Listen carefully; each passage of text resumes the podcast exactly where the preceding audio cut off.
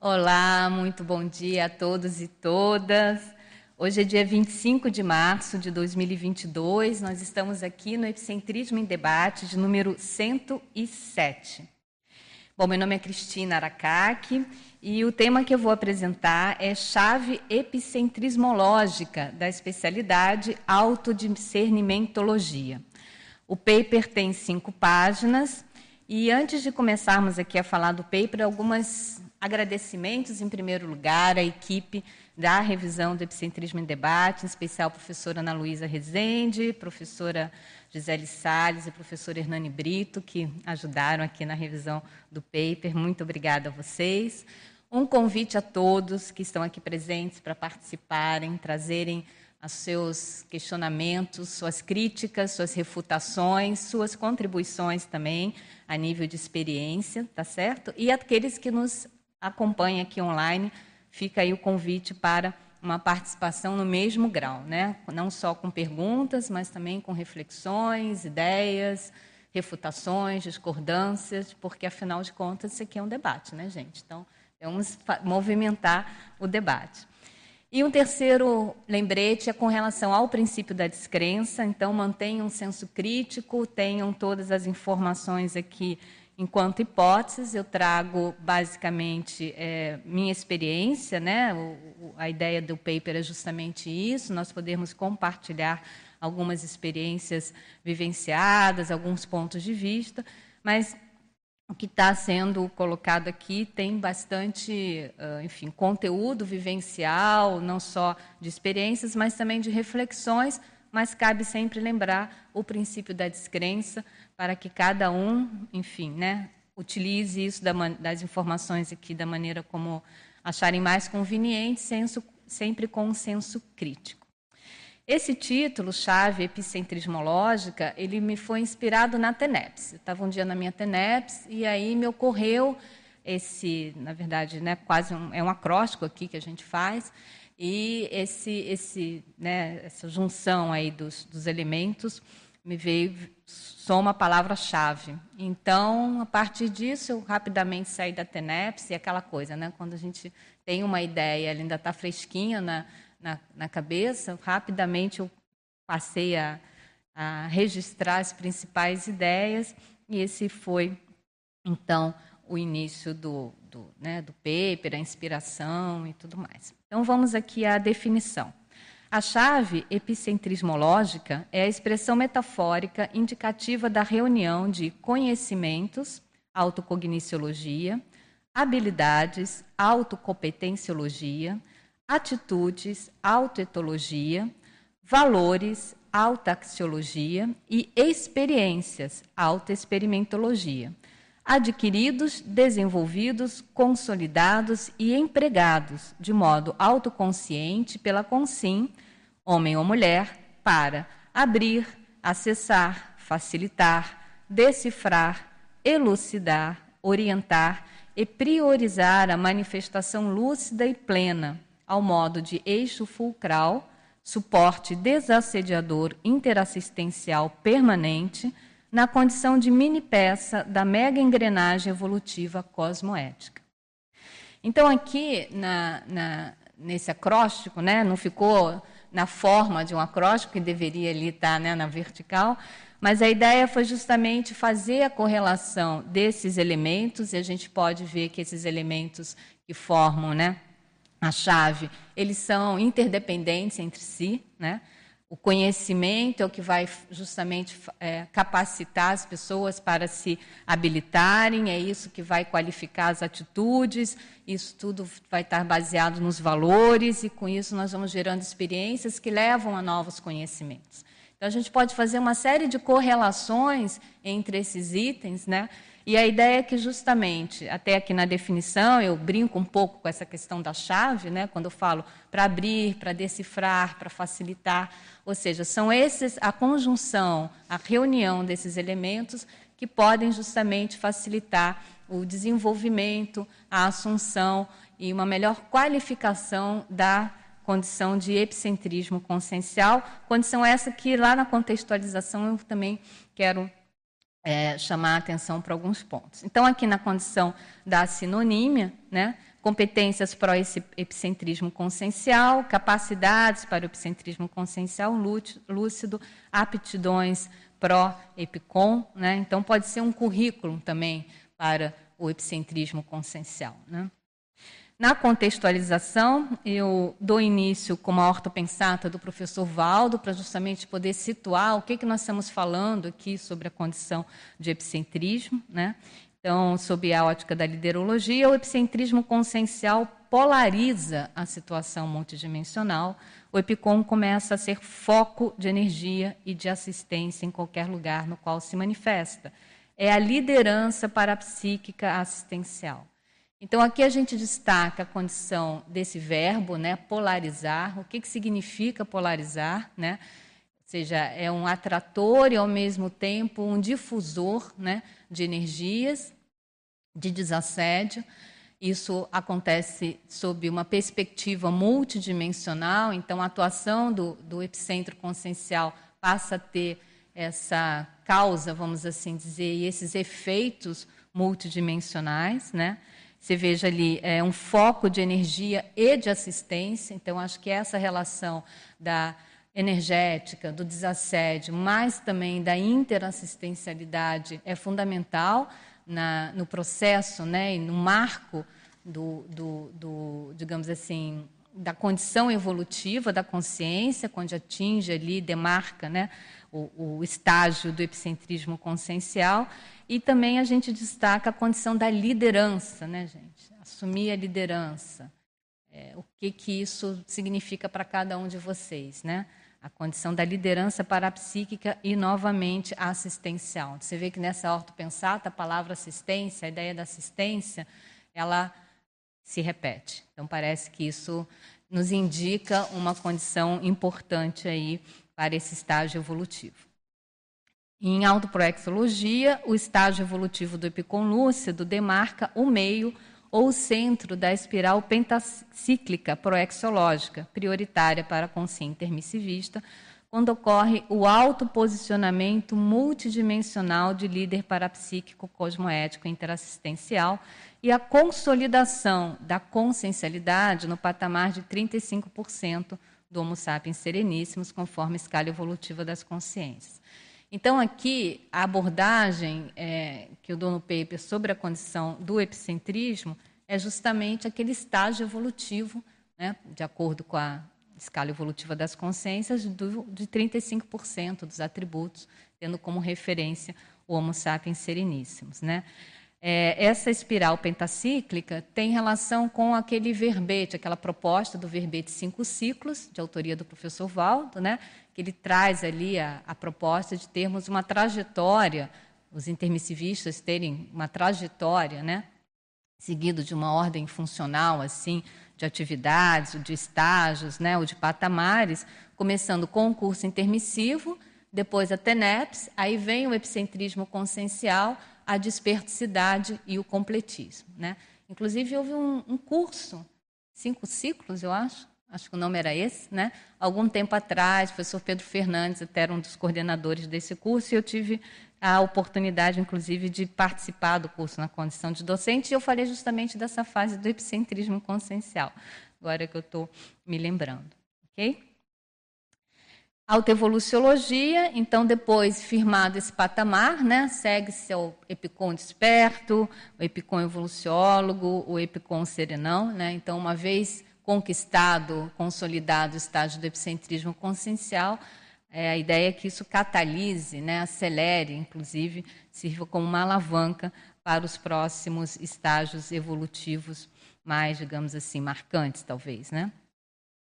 Com relação à autovivenciologia, isso aqui é muito importante destacar, né?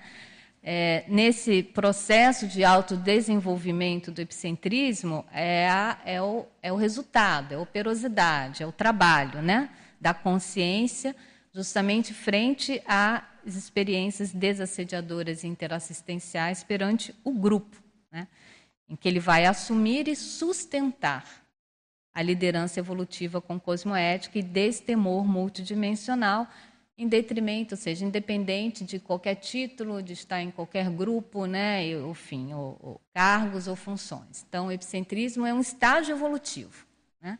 É um enfoque que eu quero dar a isso aqui. É um estágio evolutivo a partir justamente dessa sustentabilidade. Na minha vivência, na minha observação, acho que uma das características mais marcantes do epicentrismo consciencial é isso, é sustentar. Então, você sustenta campos de desassédio, você sustenta trabalho, você sustenta atividades, você sustenta um estado mais crítico, né? O mais completo, mais permanente, talvez de homeostase, você sustenta a ortopensanidade. Então, para mim, uma das características mais marcantes é justamente essa, né? Esse atributo da sustentação, da sustentabilidade, né? A pessoa ela manter, da manutenção de um estado mais rígido e também voltado para a condição da assistência. Não sei aí o que vocês acham, colegas aí, vamos debater, né? Depois, em autorrecinologia, eu quis destacar também essa frase, né, do professor Valdo, em que ele destaca justamente, acho que está nos 700 experimentos, destaca justamente essa distinção, né, do epicentrismo consciencial com a mediunidade, né, gente? Não tem nada a ver. Ele até sublinha aqui as expressões antiga e ultrapassada, né?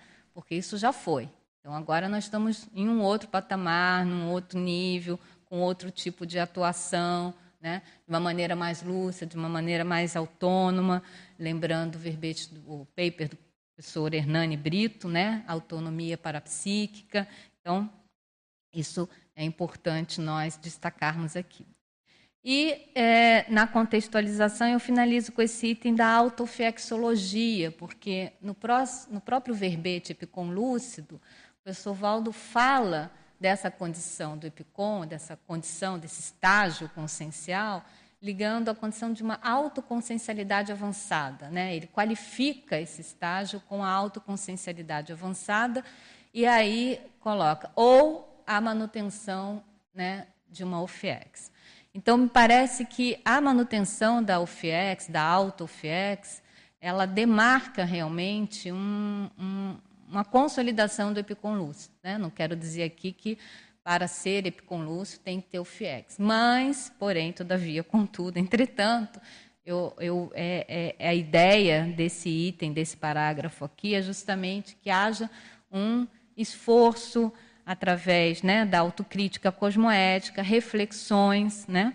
Cabe a consciência tenepsista realizar a miúde autoanálises de nível pessoal, de sanidade consciencial egocármica para o dimensionamento dos autoesforços convergentes, auto-organização prioritária e autodedicação persistente às auto-performances interassistenciais, no alcance de graus progressivos de autodesassedialidade e consequente criação de sinapses e parasinapses basilares à constituição e manutenção de autoflex. Então, acho que esse é pode ser, né, um percurso, né, um objetivo claro, mais definido, mais concreto na condição da manutenção da autoflex. Nesse item contextualização, eu propositalmente coloquei as especialidades, né, com a auto. Novamente, essa foi uma maneira de poder ressaltar, né, essa autoliderança, esse trabalho que vem a partir da intraconsciencialidade, da condição da autonomia, né, e para que, a partir disso, então, o EPICOM possa trabalhar de maneira mais interdependente com os amparadores. Sem uma autonomia parapsíquica, sem uma autonomia moral, sem uma autonomia com relação à sua autossustentabilidade, eu penso que é mais desafiador esse trabalho em conjunto com os amparadores. O que se espera cada vez mais, esse trabalho ombro a ombro, no nível de parceria, né?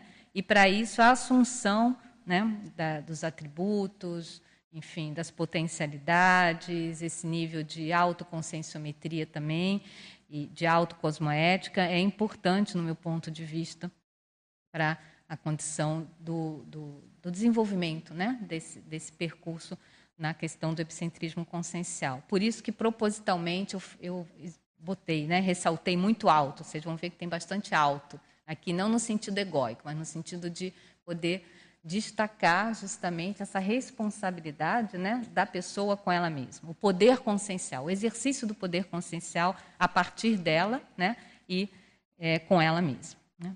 E aí, na casuística, autoparapsiquismo, eu conto, né, como é que foi que o desenvolvimento do meu autoparapsiquismo, e a partir desses dois elementos aí, né, básicos. Quando eu escrevi, eu coloquei em ordem alfabética, revisando aqui, eu fiquei pensando, mas houve uma ordem lógica diferente dessa alfabética, como é que aconteceu isso aqui? Mas foi concomitante, né? Essa disponibilidade dos meus trafores, dos conhecimentos profissionais para o voluntariado, e essa determinação, né, de aprimorar e expandir a minha interassistencialidade multidimensional. Quando eu conheci a Conscienciologia, eu não tinha um histórico parafenomenológico mais ostensivo, né? Eu tinha uma sensibilidade parapsíquica, eu tinha uma certa sensibilidade energética, mas eu não tinha, assim, uma vivência anterior nessa vida, por exemplo, em questões de interassistência que utilizasse a energia, né? A exemplo, por exemplo, de pessoas que vieram já, sei lá, do espiritismo, né? Ou fizeram outros trabalhos assistenciais com a condição energética. E eu me sentia muito em defasagem com relação a isso.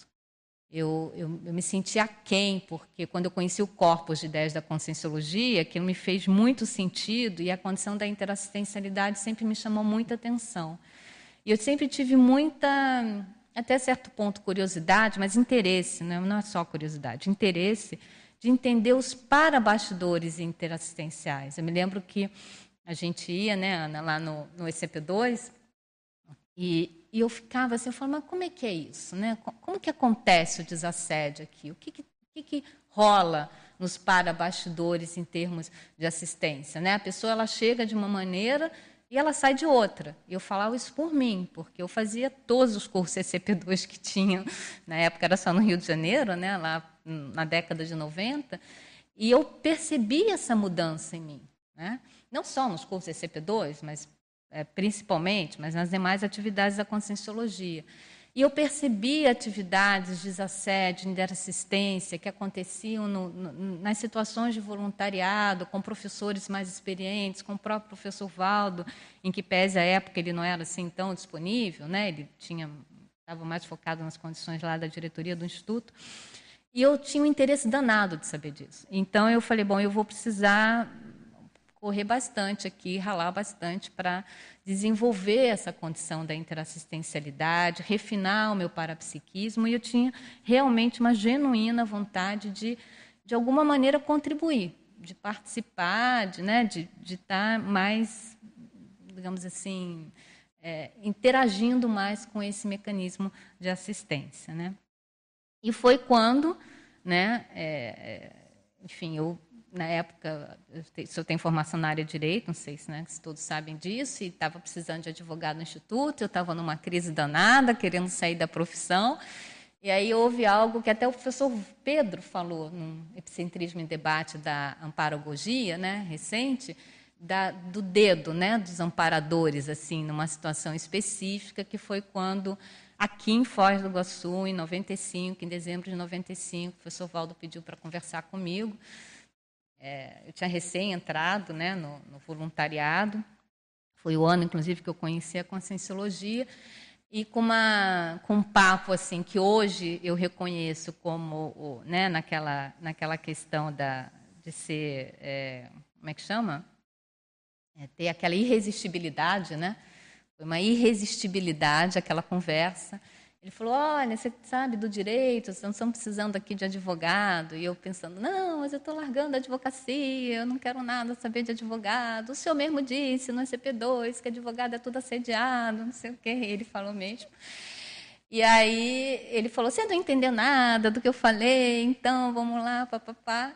E eu precisei de um tempo para digerir isso, mas até que os fatos, né? Os fatos foram me levando, e foi isso que eu pude ajudar. Então, quando eu falo aqui desse exercício dos paradeveres quanto o resgate da responsabilidade proexológica, foi isso, né? Esse foi o momento da virada, né? Que eu falei, bom, eu tenho aportes com esse nível de conhecimento, existe uma necessidade aqui premente que está se apresentando, né? Ao ponto, né, assim, eu acho que o senhor Valdo indicar, tá certo? Não dá para fugir. Só que isso não foi assim concebido de uma maneira lúcida, né? Foi indo de acordo com os fatos. Mas quando surgiu uma oportunidade, me pediram para fazer um determinado trabalho lá na área do direito, eu peguei aquilo e aí as repercussões multidimensionais deste trabalho foram autoconvincentes. Então, foi a partir da minha experiência do trabalho, eu me lembro indo em bibliotecas, fazendo pesquisa, procurando leis e tudo mais, não sei o quê, é para ajudar no processo de utilidade pública do Instituto à época. Ali eu comecei a ver, eu comecei a perceber em mim, a minha experiência da questão do amparo de função. Então, foi essa experiência que realmente me incentivou, me motivou, que foi a chave para que eu continuasse, né, e assumisse, retomasse. Por isso que eu falo, resgatei essa responsabilidade de ProEx, né, principalmente dentro daquela lógica, né, dos aportes e da retribuição, certo? E essa listagem aqui da voluntariologia, a gente tem um único objetivo de demonstrar no meu laboratório pessoal como foi meu desenvolvimento do autoparapsiquismo, tá? Porque às vezes as pessoas perguntam, mas como foi que você desenvolveu o parapsiquismo? Às vezes as pessoas dizem, mas como que você chegou à condição, né, de integrar o Conselho de EPICONS? À época, lá em 2006, aqui no Brasil, era só a professora Marina de Mulher no Conselho, né? E aí aqui no Brasil eu fui a segunda mulher, né, a integrar o Conselho. E, às vezes, isso gera, sim, dúvidas. Como é que você chegou até lá? Então, isso aqui foi, tem esse objetivo, de mostrar o que eu fiz, né? E que como isso me ajudou na questão não só do meu desenvolvimento parapsíquico, como nessa assunção de uma liderança parapsíquica. E vocês vão ver aqui, tem muita atividade burocrática, né? Com um contrato, com estatuto, com cartório, com banco, com repartição pública, entende? Fazendo assembleia. Então, no início foi isso, dinâmica parapsíquica já foi aqui no CAEC, né? Lá em 2005, talvez, né? 2004, que começou. Cursos de campo, sim, né? O ECP2, como eu disse, e até eu fazia bastante curso, depois fui convidada para integrar a equipe de campo, isso me ajudou demais. Mas a docência, eu acho que isso, né, Ana? Nossa, um laboratório assim, impagável, né? Nem aquele cartão de crédito paga, né? Impagável. E essa docência itinerante, que na nossa época, né, Ana? Na nossa época era assim, gente. A gente saía com o livro debaixo do braço, chegava lá, tinha uma sala que você não conhecia, às vezes você ficava hospedado em casa de parente de voluntário. Então, isso demandava um nível de posicionamento multidimensional com relação a essa representatividade, né, da conscienciologia, porque o epicentro consciencial é isso, né, ele representa, todos nós voluntários representamos esse corpus de ideia, né? Eu acho que isso a gente tem que ter muito claro, dessa responsabilidade, né, de nós sermos... nós personificarmos, de alguma maneira, esse corpus de ideia, esses princípios, esses valores, essa proposta de renovação, de reciclagem, né? Até certo ponto de uma revolução silenciosa, sob o ponto de vista justamente da reciclagem, principalmente nessa época de Reurbex, né? Mas a docência ali, itinerante, tanto nacional quanto internacional, ela leva a pessoa nesse nível de sustentação, né? de um nível de teática, de verbação, energética, de desassédio, de interassistência, né? E de representatividade. E, às vezes você chegava em determinados locais, agora já está tudo, né, mais, digamos assim, potencializado, né? Mais gente, tudo otimizado, mas também com seus desafios. Não estou falando que não tem os desafios hoje, acho que hoje também tem bastante desafios. Mas, às vezes, você chegava num lugar e era ali, era você que tinha que, né, falar tudo, você fazia entrevista, dava palestra, dava curso, né? Limpava a sala, né? Conversava com voluntário, jantava com parente do voluntário, né? Então tinha, e que era ótimo. Então foi um treino assim, gente, espetacular. Eu acho que essa, se alguém me perguntar o que você recomenda assim a nível de treinamento para autoliderança, para a psíquica, assuma a docência conscienciológica, né? E parta para umas itinerâncias. Eu sei que hoje tem online que facilita, mas quando der, parta. Mas agora tem retomada do presencial. Vai ter retomada presencial, né? Parta para dentro da sala de aula, abrace novos desafios. Se possível, vá dar aula em outro país, entendeu? Falando um outro idioma, né? Com outro alopensene. Isso, muito bom. Se você me permite, claro? Bom dia, só um acréscimo ao que você falou. Quando o pessoal, por exemplo, você colocou dentro das atividades aqui a participação como equipe de curso de campo, né? Então, eu me lembro que durante muito tempo, desculpa, estava ruim. Ah, bom dia, né? A Cris estava falando aqui sobre a participação em equipe de curso de campo. Durante muito tempo, quando a professora Marina começou a dar o SCP2, foi constituída uma equipe que era, o objetivo era ser mais poli, assim, que pudesse atender a várias EPCONs, né? E a professora Cristina e eu fomos convidados para integrar essa equipe. Então, durante muito tempo, um dos trabalhos, entre vários operacionais totalmente que a gente fazia, era arrumar a cadeira do EPCON. E a cadeira que era utilizada era uma cadeira que tinha sido do professor Valdo, de palhinha. Então, a gente tinha que amarrar, durante um tempo considerável, uma série de almofadas naquela cadeira de palhinha, meio chinês o trabalho, né? E aquilo ali, na hora que a gente ficava nessa preparação, tinha uma série de processos de desassédio acontecendo ali. Só porque o pessoal, às vezes, acha, não, você vai lá dar aula, a equipe está toda de branquinho, arrumadinha, mas às vezes não vê que tem uma série de trabalhos de bastidores, como a professora Cristina falou ali. Então, esse para mim ajudava para caramba, porque a gente ficava mexendo, conversando, obviamente, mas também o trabalho todo de assédio acontecendo ali, né? É. Bom, então aqui tem essa listagem, tá, gente? O objetivo é só esse, é mostrar, pelo menos assim, né? Casuística, né? Mostrar a minha casuística, né?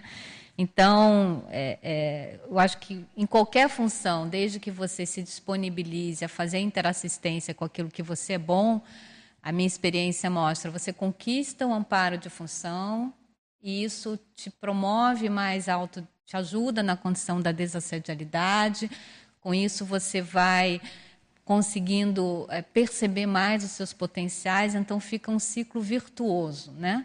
Você vai cada vez mais podendo ajudar, sendo ajudado pelos amparadores de função. Um outro fator que eu só queria destacar aqui, que me ajudou muito, foi a mudança para Foz do Iguaçu, quando então estava se formando uma cognópolis.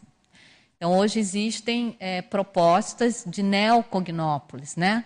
Espírito Santo, Rio de Janeiro, Santa Catarina, Natal. Então, ir para esses locais, assumir tarefas que sejam burocráticas, que sejam administrativas também, né? Enfim, que sejam, às vezes, até de botar a mão na massa, literalmente, né? Para construir uma cognópolis. Depende de energia, de cimento também, né? Para fazer as construções e de holochakra, né? Isso também eu acho que é uma ótima oportunidade para o desenvolvimento dessa autoliderança parapsíquica, tá? E aqui vocês veem que em algumas funções eu fui lançando, eu fui pioneira, eu fui, enfim, propondo, né? E tem aquela velha máxima da Cosmoética. Você propõe alguma coisa, você vai lá e faz, né? Então, foi mais ou menos isso que também me ajudou aqui na condição do desenvolvimento do parapsiquismo. Na enumeração, eu trago esses elementos, né? Eu faço eu destaco os elementos do conhecimento, habilidade, atitude, valores, e em uma ordem alfabética eu classifico, né? Faço um tipo de taxologia de acordo com algumas especialidades e dentro, inclusive, de cada especialidade também, cada item, cada epígrafe dessa, eu procurei colocar numa ordem alfabética, porque a minha ordem lógica pode não ser, né, enfim, é minha, eu acho que dessa maneira fica mais imparcial. A única exceção é na página 4, no item experiências, lá no número 3, né, extrafisicologia, que aí, ao invés de seguir uma ordem alfabética dentro da própria epígrafe, eu coloquei numa ordem lógica, que eu penso que fica mais didático, né, nesse sentido. Quem alcança o epicentrismo consciencial tem responsabilidades maiores na proexis de qualquer natureza, né? Então, é uma decorrência, né, gente, essa condição da liderança, do desenvolvimento parapsíquico, a condição sustentabilidade, no desassédio e na interassistência. Isso traz mais responsabilidade sobre o ponto de vista proexológico, que é ótimo, né? Maravilhoso a gente ter a oportunidade de retribuir, de exercer os nossos paradeveres. E essa frase em latim, estava até comentando com a Ana, falta referência, né? Vis habere magno imperium, impera tibi. Queres ter um grande império, impera sobre ti mesmo. Então, acho que essa é uma frase de um escritor romano, Publius Cirus, que viveu um século antes da Era Comum, no século I antes da Era Comum, tá? Ele foi um escravo, foi liberto pelo seu senhor, e ele é famoso por um livro chamado Sentenças. Inclusive, livro esse citado pelo Sêneca, né? São bem famosas as ortopensatas, né? Os axiomas que ele traz. O correto emprego da chave para o epicentrismo consciencial alicerça a autoliderança parapsíquica, interassistencial, e descerra a autodesperticidade em acesso ao fluxo dos evoluciólogos e serenões. Quais conhecimentos, habilidades, atitudes, valores, experiências epicentrismológicas você, leitor ou leitora, já adquiriu, desenvolveu e consolidou? Possui planejamento detalhado com o intuito de moldar chave específica para destrancar o autoparapsiquismo lúcido cosmoético, catalisador da assistência interconsciencial avançada? E aqui eu quero agradecer a professora Mari Lux, que hoje de manhã, entrando já no tertuliário, ela me lembrou que é bom frisar uma questão. A chave é única, é específica para cada um. Cada um de nós vamos ter digamos assim, uma combinação, né, desses elementos, dos conhecimentos, das habilidades, das atitudes, dos valores, das experiências, junto com o nosso temperamento, com a nossa holobiografia, né, com os nossos atributos, com os nossos aportes. Então, não dá para a gente copiar a chave um do outro. Não é isso, Mari Lux? Não dá para fazer cópia. Me empresta a sua chave aí. Não dá, né?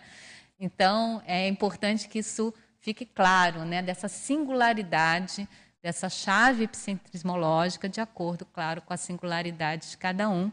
Devo isso aqui a Mari Lux, que chamou a atenção, foi esperta, pegou isso logo de cara e me lembrou aqui de manhã. Ana, falei demais, agora com vocês aí. Já tem algumas perguntas aqui, tem duas iniciais do Eduardo Doria, lá de Curitiba. A primeira se refere, quando você vai decodificando a chave, né, a página 3, no item 2, habilidades, a epígrafe autopensenologia, que é a número 1. Na linha 2, quais as suas dicas para que possamos realizar na prática o out of the box thinking e o pensar grande, tendo já adquirido grande bagagem teórica, ainda crescente de conhecimentos conscienciológicos? Então, Eduardo, eu acho que o fato de ter essa bagagem teórica ajuda, né? A polimatia, a erudição, o conhecimento de várias áreas, né, do conhecimento, sob o ponto de vista teórico, eu penso que isso ajuda, 1% lá da teoria, né, no sentido de expandir a ideia, né? Desde que também a pessoa, ao receber esses conhecimentos, ela mantém algo que eu coloco aqui, do abertismo, né? Acho que eu não sei se algum lugar tem aqui o abertismo, mas tinha. O abertismo. Então, tem que começar com essa postura de abertismo. E aí, Eduardo, eu vejo que a condição da experiência, né? De você colocar em prática, de fazer experimentos, né? De ir fazendo coisas diferentes do que você normalmente faz. Isso não quer dizer uma dispersão, mas isso quer dizer se permitir pensar e fazer coisas de maneiras diferentes. Então, por exemplo, se antes, né, a pessoa, ela, sei lá, tem um determinado hábito, é uma coisa assim, até simples, ela vai todo dia para o mesmo caminho, de casa para o trabalho, por exemplo, tenta fazer um percurso diferente, né? Tenta pegar uma outra via, não é isso? Se antes a pessoa ela tem um círculo de amizade, já com, né, sai só com determinadas pessoas, quem sabe... Procura interagir com pessoas diferentes, que pensam de maneira diferente. Vai fazer algo, né, que esteja muito fora, assim, por exemplo, vou abrir aqui para vocês. Eu agora, a Ana é boa cozinheira, boa chefe, eu não sou. E eu estou aqui na aula de culinária, porque eu quero fazer minha própria comida, eu quero colocar minha energia na minha comida, e eu não sei fazer isso. Então, eu tenho que desenvolver determinadas habilidades. Vocês estão falando uma coisa básica, é de soma, mas é importante, tá, gente? Tem tudo a ver com o epicentrismo consciencial, porque isso tem a ver com a questão do cuidado somático, né? Então, eu estou aprendendo algo novo. Então, acho que se colocar de uma forma neofílica a novas experiências, a novos aprendizados, até aqueles que quebrem um pouco o padrão ou o jeitão que a pessoa tem, eu vejo que essa é a questão, né? E as experiências parapsíquicas, a TENEPS, as autorreflexões, hoje, amanhã, né, vai ter aqui o Círculo Mental Somático da técnica de 5 horas de autorreflexão, eu acho que isso vai nos permitindo sair um pouco dessa matriz intrafísica, dessa matriz quadridimensional. Isso também ajuda no Out of the Box Thinking, né? Você pensar de uma maneira diferente, você ter uma perspectiva diferente do que a média, né, daqui. Então, eu vejo que tem isso. Tem uma ousadia, um procedimento neofílico, e só aprende a fazer fazendo. Não, se ficar só na teoria, né, ou pensando, ou querendo, ou assim, tendo a expectativa de dar certo, né, esse medo ao erro, esse medo de dar errado, esse medo de se perceber vulnerável também, eu vejo que isso inibe essas experiências neofílicas, e aí a tendência a nós ficarmos mais formatados, né? Nessa época de Heuer-Hubecks, há uma pressão alopensênica, né, da conformidade, da normose, muito grande, né? Quanto mais a gente fica imerso nessa condição, até certo ponto, de uma inércia, sob o ponto de vista evolutivo, pensênico, criativo, de ousadia, eu acho que isso ajuda no sentido de embotar mais a nossa lucidez. Então, eu observo que temos de fazer, quando eu estou falando temos, porque eu estou partindo do princípio que nós temos aqui já toda a teoria suficiente, né, que pode nos propor a isso, nos impulsionar a isso, é justamente sair, fazer um esforço para romper esse estado de, certo ponto, obnubilação, né, de opressão, de medo. Que paira no planeta, né, gente? É no planeta, não, isso não é lugar nenhum, né? No planeta. Alguns locais mais, outros menos, né? Então, é isso que eu vejo, sabe? Alguém quer complementar aí, Hernani? Gente, vamos pegar o microfone, vamos contribuir também, né? O que vocês fazem para pensar fora da caixa?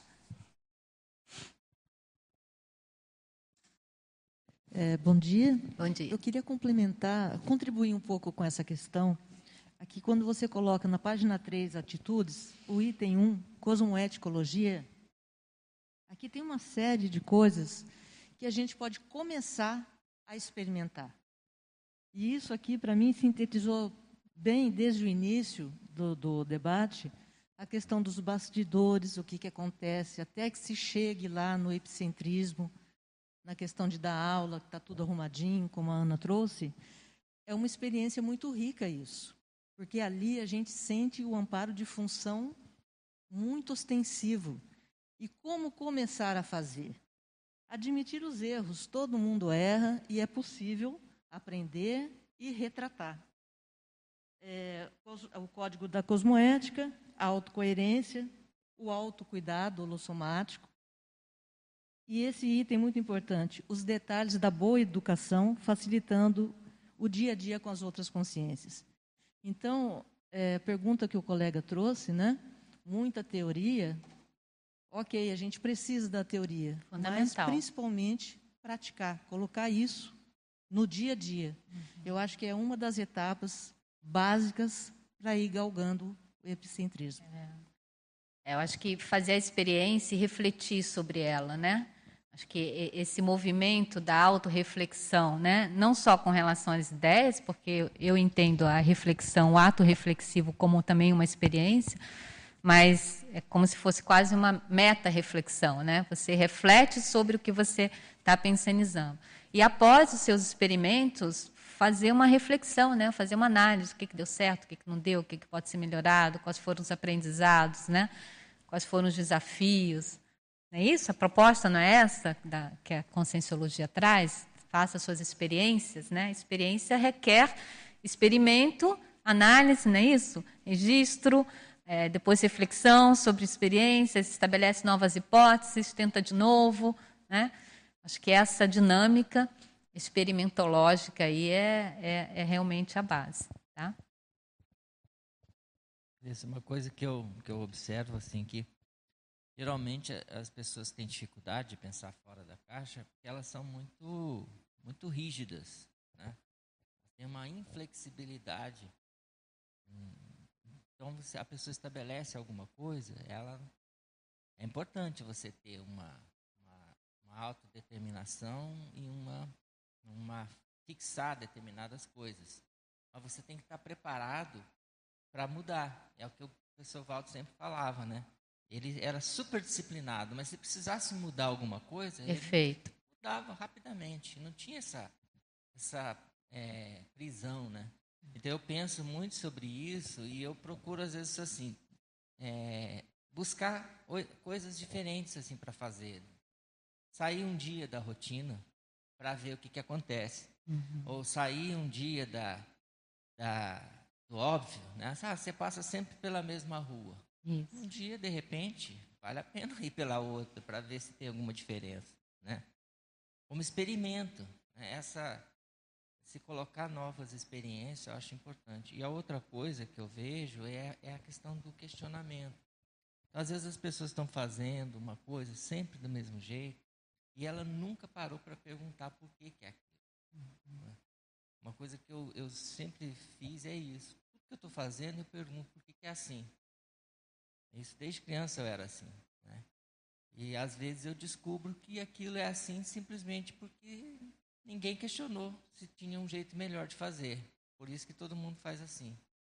Então eu acho isso muito importante em tudo. Até no uso das palavras, etimologia, tudo você tem que ficar o tempo todo perguntando, porque eu acho que isso abre muita coisa nova. Abre coisas, ideias inusitadas. Eu penso que pode ajudar.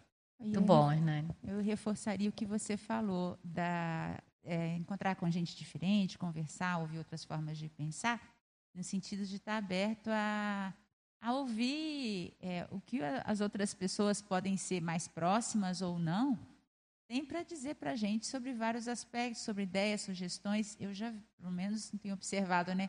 Quando a gente vai qualificando isso, a intervenção positiva dos amparadores ela fica mais evidente, porque às vezes eles estão te dando determinadas ideias, sugestões, aspectos para reciclar, para repensar, para ampliar o pensamento, estão vindo através de uma outra pessoa que está conversando, está falando algo ali. E nessa condição de fazer tudo da mesma forma, às vezes esse abertismo fica um pouco comprometido para escutar o que vem de fora. Então, não achar que está certo, que está sempre sabendo já o que é melhor para a gente. Às vezes tem situações muito úteis que podem vir de fontes mais inesperadas, né, talvez. E aí já entra o parapsiquismo também. Bom dia. Bom dia. Não tem nem como não agradecer, né? A gente fica assim, é sempre o que a gente fala, mas assim, é muito rico a gente ter um verbete desse, né? Para a gente poder refletir. Indo nessa linha que você estava falando, principalmente a Ana, Cris, o que me chama a atenção em você como uma chave, não sei se é de habilidade, de atitude, mas é a sua calmia íntima, sabe? Assim, frente a situações, para ouvir as pessoas, para se colocar nos contextos. Isso, assim, para mim é muito marcante, muito admirável. Assim, é um exemplo que eu preciso aprender cada vez mais.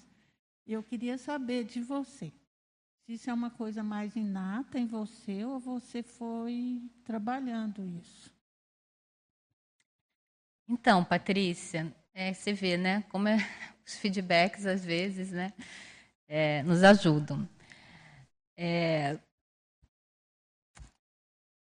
Em momentos de mais, digamos assim, emergência, eu vou te contar um caso. Eu tinha 7 anos de idade e tinha uma moça que trabalhava na nossa casa, na época, isso lá no Rio de Janeiro. E ela passou por um acidente e ela teve uma hemorragia muito grande dentro da minha casa. E só estava eu e a minha irmã dentro de casa, eu com 7, a Kátia com 3 anos. Ela cuidava da gente. E ali, eu me lembro exatamente assim, de um nível de prontidão e de resolutividade que eu não sei exatamente como que aconteceu isso. Mas eu tenho essa experiência como um marco de que, nessa hora, e aí, respondendo a sua pergunta, eu vejo que esse atributo é um atributo inato, assim, de que eu centro ali e penso, bom, o que tem que fazer aqui e vou fazendo, né? Porque aí eu peguei, liguei para o médico, né? Gente, naquela época, né? Quase 50 anos atrás, não tinha celular, não tinha nada. Né? Liguei, não sei o quê, papapá. E aí ajudei de alguma maneira, né? Então, e não me apavorei. Eu me lembro que eu não me apavorei nesse momento. Eu olhei para a situação e falei, o que precisa ser feito? E fiz. Então, essa me parece que já é algo que já vem na minha paragenética, né? Eu nunca estudei muito isso, é interessante você ter levantado, mas me parece que em momentos críticos, assim, eu assumo uma posição de vamos ver o que pode ajudar e resolver aqui, né? A hipótese é que, claro, poderia estar ali acompanhada por amparadores, né? Não sei. Mas em outras situações, agora, depois de adulta, momentos críticos, inclusive dentro do próprio voluntariado, eu percebi isso. Mas aí eu percebi o amparo de função atuando, entendeu? Mas o amparo de função atuando a partir de um posicionamento meu. Isso também ficar claro, né? Ou seja, algo a minha pensinidade no sentido de que vamos resolver, vamos ajudar, vamos sustentar o nível de que uma genuína, né, assim, intenção, pelo menos até onde eu consigo alcançar, de vamos fazer o melhor, né, de pensar o que é o melhor. Não posso garantir que, né, o resultado saia 100%, porque eu tenho falhas, claro, mas isso também me ajuda. Agora, tem determinada... Então, respondendo a sua pergunta, tem um atributo inato paragenético e que com o desenvolvimento, né, com isso, com essa ousadia, com as experiências, isso vai reforçando. Então, você vai se sentindo mais seguro. Porque isso que foi falado, da flexibilidade, de pensar fora da caixa, de sair, né, do que é normal, requer um pouco de autossegurança da pessoa, de autoconfiança. Né? E essa autoconfiança vem do quê? Eu acho que vem das experiências. No meu caso, veio das experiências. Entendeu? Veio de situações em que foram muito críticas para mim e que eu, de alguma maneira, dei conta, assim. Entendeu? Eu tenho uma característica, eu sou uma pessoa persistente. Se bobear, eu chego a ser teimosa, mas eu sou uma pessoa persistente. Então, quando eu pego uma coisa para fazer, eu não desisto fácil. Eu não sou daquela pessoa assim que, não, vou largar aqui. Não, está dando difícil, eu vou largar. Entendeu? Isso também vem de uma base paragenética, né? Eu acho que vem muito da minha paragenética oriental. Os orientais, de um modo geral, têm. Já viu o japonês, como é que é? Vai ali, né, o tempo todo. Tem trafares também. Então, as minhas experiências foram me dando mais autoconfiança e autossegurança para isso, né? E essa situação de calma, que às vezes não acontece, mas vamos pegar as situações que acontecem, né? Agora, de uma maneira consciente, é essa esse sinergismo com o amparo de funções. Eu vivenciei situações no voluntariado, especificamente, na minha vida particular também, né, em que eu percebia ostensivamente a presença dos amparadores e que isso é como se me blindasse, assim, e contribuísse para essa consolidação dessa autoconfiança, né, e no sentido assim, vai, faz, né? E eu fiz, né? Uma outra coisa assim que está um pouco fora da sua pergunta, mas eu acho que é bom relatar, porque, né, eu nunca me intimidei de trabalhar com homens. Então, a sociedade, vamos botar aqui entre aspas, né, machista, patriarcal, nunca me ameaçou. Porque às vezes tem pessoas que, tem mulheres principalmente, né, que podem se sentir um pouco intimidadas. E vamos combinar, né, gente? Nós também vivemos num planeta. Eu sei que consciência não tem sexo, mas existe um holopensene mais patriarcal, mais machista, vigente principalmente na cultura ocidental. E lógico, nós temos a influência disso, né? Óbvio. Nós, que eu estou falando assim, enquanto comunidade. Então, eu tive experiências profissionais, principalmente, em que eu trabalhava muito só com homens. Eu tinha uma época que eu fazia parte do departamento jurídico de uma grande multinacional, e aí só tinha eu e uma senhora de 70 anos, que estava para se aposentar, e 7 homens. E advogados, né, todo mundo lá, o pessoal do poder, da lei. Então, né? E eu me bancava ali. Entendeu? Eu me bancava ali. Então, respondendo objetivamente sua pergunta, tem traços paragenéticos. Esses traços paragenéticos foram utilizados, quando utilizados de uma maneira interassistencial, é reforçado por um amparo de função. Tá? Isso vai me dando mais autoconfiança, as minhas experiências vão me dando mais autoconfiança, e isso vai, digamos assim, acho que fortalecendo, né, essa condição. Mas tem hora que o emocional pega, né, e isso também tem que ser visto. Porque dependendo de onde está o buziles ali da questão, não tem tanta calma, eu não fico tão calma assim, não. Agora, um aspecto que me chama a atenção dessa calmia sua, que você não tocou nele, é o seu não assodamento com o tempo. Parece que você congela o tempo e faz o que tem que ser feito, não importa o tempo.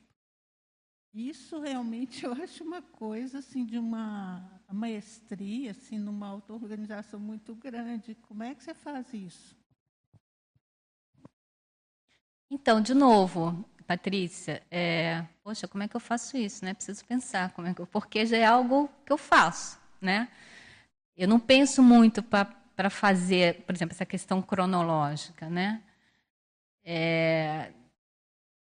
Eu vejo que é isso, que é deixa eu ver se eu consigo te ajudar aqui. Eu tenho um objetivo e eu foco assim, entendeu? O que é que precisa ser feito? Eu tenho muito essa questão. O que melhor pode ser feito aqui? Né? Parece que você acopla muito com os amparadores. Isso, e tem isso. Essa blindagem que eu falo, né, tem esse aspecto que talvez me coloque nessa perspectiva mais atemporal, né? Menos do cronos, né? Da questão do cronos, assim, do tempo. Né? Pode ser que pode ser não, tem isso, tem essa condição mais atemporal mesmo que.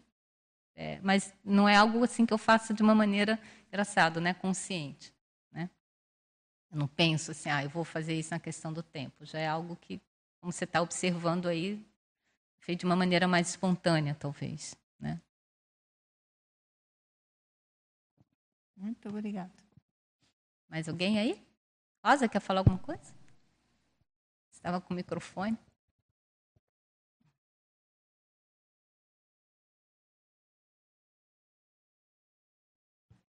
Era uma questão que já tinha passado, por isso que eu pensei de não falar.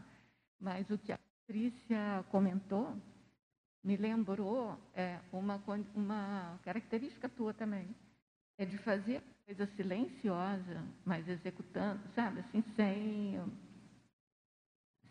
fazer alarde. Vai fazendo e a gente precisa de ter percepção para Então, assim, eu vou contar um caso, assim, que eu já contei para ela, mas que eu fiquei, assim, muito impressionada. Eu trabalhava no... Eu era do financeiro do CAEG, logo que... na primeira gestão da associação. E aí, eu estava no financeiro e aquilo não era minha habilidade, assim, eu estava só executando uma tarefa, porque na época não tinha outra pessoa. E aí eu me lembro que a Cristina chegou, sentou e perguntou. Eu falei assim, não, está tudo bem. Ela percebeu que o negócio não estava bem comigo. Ela sentou, conversou abobrinha, entendeu? Tipo abobrinha, perguntando coisas, assim. Saiu e eu percebi que aquele ambiente mudou. E ela não sabia que eu tinha percebido. Eu falei isso com ela tempos depois. E eu percebo essa característica, sabe, dessa acalmia que você está falando, mas é porque observa um ambiente de uma maneira interior. Eu não sei se eu me fiz entender. É calada, não precisa de falar que, você está assediada, vamos fazer um trabalho, sabe? Esse argumento assédio, eu nunca vi a Cristina usar. Então, eu penso que uma das características que assim, que eu acho que isso faz parte da teática da inteligência evolutiva, sabe? Você pode fazer sem que ninguém saiba, mas você está fazendo. Então, o outro, se tiver percebendo alguma coisa, que perceba e fica na tua também, entendeu? Não precisa de fazer alarde, eu acho que é isso, é a característica da Cristina. Agora, quando eu peguei o microfone aquela vez, Cristina já passou, mas eu vou falar de novo. A pergunta era sair da caixa, né? Eu penso que a conscienciologia, o corpus de conhecimento da conscienciologia, é um conjunto de vetores para tirar você da caixa, entendeu? Então, eu penso que a primeira questão assim, básica é a gente estudar profundamente a conscienciologia. E eu digo isso assim, porque essa semana eu descobri um verbete que eu já devia ter estudado, mas eu não me lembrava nada dele, e que eu fiquei, assim, admiradíssima com o conteúdo dele. Então, assim, não adianta você estudar uma vez, ler uma vez, tem que revisitar aquilo, né? E aí, como é que você sai da caixa e não fica só na teorização, né? Mas também fazer experiência, sem ter uma base conceitual que tire você da caixinha, é o empirismo de antigamente, entendeu? Então, não adianta nada, você vai fazer a compreensão da sua experiência do mesmo jeito que você fez ano passado, século passado, né? Então, assim, fazer você raciocinar diferente é o corpus do conhecimento da conscienciologia. E aí, eu gosto muito de um parágrafo que o professor Valdo colocou, na introdução da enciclopédia, que ele coloca experimentação e teorização. Então, assim, você faz a experimentação, anota tudo e vai fazer a teorização daquilo. Quando fala em teorização daquilo, é aplicar todo o teu conhecimento novo, adquirido no corpo de conhecimento, naquela tua experiência. Porque se você começar a interpretar, você que eu digo a pessoa, né, eu... com o que você já conhece, sem colocar vetores dentro da tua cabeça para sair da tua caixinha, você vai enxergar, interpretar aquela experiência igual ao século passado, entendeu? Perfeito. Então, era isso que eu queria falar. Então, eu tenho uma anotação do professor Valdo de um curso que eu assisti com ele, que ele diz assim, a gente aqui tem que ter 1% de teoria e 99% de prática, porque a gente já estudou 99% de teoria no curso intermissivo, tá? E lá, assim, o primeiro curso intermissivo não era para a gente fazer prática, era para a gente mudar a ordem de pensamento, sair da caixinha, né? E na próxima intermissão, para quem tiver gabarito, quem fizer a pré-intermissão correta, aí sim, é que eu acho que vai mudar essa relação de... né? Porque... às vezes eu fico pensando, e eu pensei durante muito tempo, que é 1% de prática no extrafísico, que no extrafísico não é prático, é o contrário. É porque como a gente estava mudando, saindo da caixinha a primeira vez, a gente não tinha como fazer muita aplicação. Perfeito. Entendeu? É isso que eu queria reforçar, que eu gosto de falar, porque há uma confusão entre teoria e prática, entendeu? Perfeito. Bom, podemos? Vou ler uma pergunta agora do Murilo Vieira Lina, de Caldas Novas, em Goiás. Professora Cris Aracaki, poderia nos dizer como ficou mais clara sua programação existencial ao ter alcançado o patamar epicentrismológico teático nesse período intrafiscalizado? Então, Murilo, acho que através dos fatos, né? Os fatos foram levando as atitudes. Como eu disse, essa condição da Proexis, né, de contribuir com a condição, você vê, né, no primeiro momento do direito, depois ajudar aqui no âmbito da Conscienciologia. A nossa Proexis não está só no âmbito da CCCI, né, gente? É bom ressaltar isso. Mas dentro aqui da CCCI, a condição de contribuir para a estruturação de instituições. O meu trabalho durante mais de 20 anos foi esse. E é justamente isso. E como que eu fui descobrindo? Foi pelos fatos. Uma atitude me levava a outra, uma atitude, né, um passo me levava a outro. Quando eu mudei para Foz do Iguaçu, eu pensei assim, agora eu vou ficar só no holociclo, pesquisando, ajudando o professor Waldo a fazer enciclopédia, né? E faz 2 décadas que eu mudei para Foz, exatamente antes de ontem, fez 2 décadas, 20 anos que eu estou aqui em Foz. E eu me lembro exatamente, eu cheguei num dia, no dia seguinte tinha uma reunião da cooperativa, e aí, né, o pessoal estava chegando aqui, o professor Waldo, como vai, tudo bem, bem-vindo, não sei o quê. Aí ele pegou um verbete da enciclopédia, deu para o Roberto, assim, ó, falou, ajuda aqui. E eu fiquei esperando o meu verbete, né? Aí ele vira para mim e fala assim, então, a gente está precisando fazer uma questão jurídica aqui, aqui em Foz do Iguaçu, a cooperativa está precisando de uma ajuda para fazer uma associação, a gente estava esperando você para fazer isso. O que eu vou fazer? Eu vou falar não? Não, vou não, professor Valdo, vim aqui só para trabalhar. Entendeu, Murilo? Então, assim, uma coisa foi levando a outra, né? Disso surgiu o SEAJUC, depois disso surgiu não sei quantas e seis, né? Ana participou aí também com a gente um pouco. E aí, e essa condição do epicentrismo é isso, é a liderança, não é estar no Conselho de EPICONS, né? Fazer parte do Conselho de EPICONS, eu acho que é uma consequência, assim, né? É uma das chancelas, não é a única, é uma das chancelas. Pode ser uma das chancelas, né? De que essa liderança parapsíquica de desassédio, de sustentabilidade, dentro da sua área, né, gente? Dentro da sua raia ali, a minha raia é uma. Então, foi isso, foi fazendo, foi botando a mão na massa e foi principalmente ajudando com o que eu tinha disponível em termos de conhecimento, em termos de habilidades, vendo o que eu poderia ajudar, né? Tendo essa predisposição de esse interesse de conhecer o que acontece, eu quero me capacitar ao seu ponto de vista parapsíquico, né? Não tomar de que sabia tudo, que eu era a última bolacha do pacote. Eu tenho muito receio, né, desse tipo de pensamento, que às vezes pode ocorrer, né? E de vez em quando a gente escorrega um pouco, né? Às vezes a gente se acha o último gás da Coca-Cola, mas não é nada disso, tem que ter um nível de modéstia, né, para poder saber que tem muita coisa ainda a melhorar.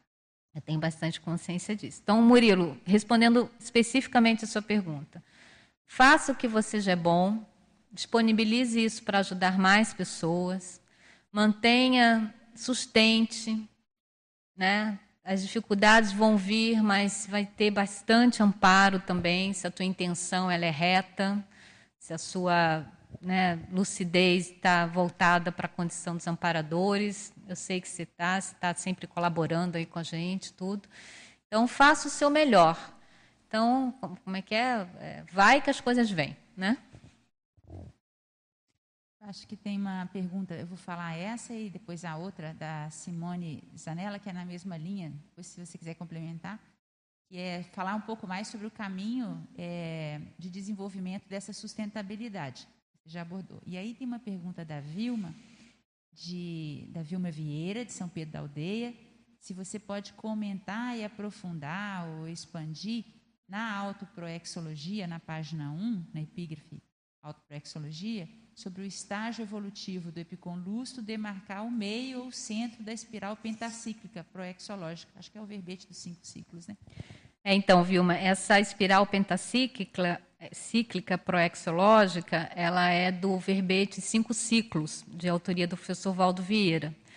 Então, ele propõe ali 5 estágios, né? Numa ordem assim funcional, em termos de propostas para o intermissivista, a partir do então os 5 ciclos, né?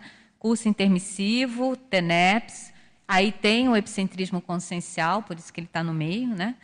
A desperticidade e o completismo existencial. Tá? Dá uma olhada lá nesse verbete, ele é bem rico. E a Zanella é com relação à sustentabilidade. Como é que é o desenvolvimento dessa sustentabilidade? Você poderia falar, o que você poderia falar sobre isso? Então, Simone, você também é boa nisso, né? Até onde eu conheço você. Tem uma característica minha que é novamente, né? Um comprometimento. Quando eu me comprometo com algo, eu sou tenaz em persistir com esse algo, né? E isso vem um senso de responsabilidade, talvez um senso de para-dever maior com o grupo, né? Com as pessoas. Então, isso, nos momentos assim de mais dificuldade, eu tenho sempre muito em conta isso, né? Mas eu tenho uma responsabilidade maior que extrapola a minha pessoa, né? A gente só tem que tomar cuidado com isso para que isso não gere um efeito negativo, né? Porque tem horas que a pessoa tem que reconhecer o limite dela. Eu queria fazer essa ressalva, tá? Então, é muito importante que a pessoa reconheça os seus limites e que ela não seja ingênua nem imprudente no sentido de ultrapassar esses limites. Eu estou falando limites somáticos, limites energéticos, limites emocionais, né? Todos os tipos de limites holossomáticos que nós temos. É lógico que esses limites eles vão sendo, digamos assim, elastecidos, né? O sarrafo ele pode ir sendo colocado mais acima. E isso vem justamente das experiências, dos aprendizados, das reflexões, como a professora Rosa colocou. Então, essa é uma ressalva que tem que ser feita. Mas dentro do seu limite e dentro dessa intenção mais clara, né, e genuína de ter esse comprometimento para com o grupo, né, com esse senso de para-dever, acho que é essa que é a questão, Isso que me ajuda na condição da sustentabilidade. É lógico que essa sustentabilidade vem a partir de uma interdependência com a Equipex, né? Com a equipe extrafísica. E dependendo da função que você está ali, os amparadores de função eles atuam, né? Em decorrência, não dos meus olhos, que não são azuis, mas dos meus olhos castanhos, mas em decorrência do comprometimento com o trabalho, né? O amparador de função atua em decorrência da função, tá? Então, isso, tem atributos, tem temperamento, tem interação com os amparadores, que me ajudam na condição da sustentabilidade. E outra coisa que eu tenho aprendido a fazer, eu estou aprendendo, aquela técnica da cosmoética destrutiva. O que não presta, não presta mesmo. Então, se elimina, né? E você vai eliminando. Não, isso aqui não dá, né? Isso eu estou no aprendizado. Isso me ajuda na condição da sustentabilidade, porque menos dispersão, menos comprometimento holochacral e energossomático com várias outras questões, né? Menos alocação energossomática na minha psicosfera em termos de assuntos, né?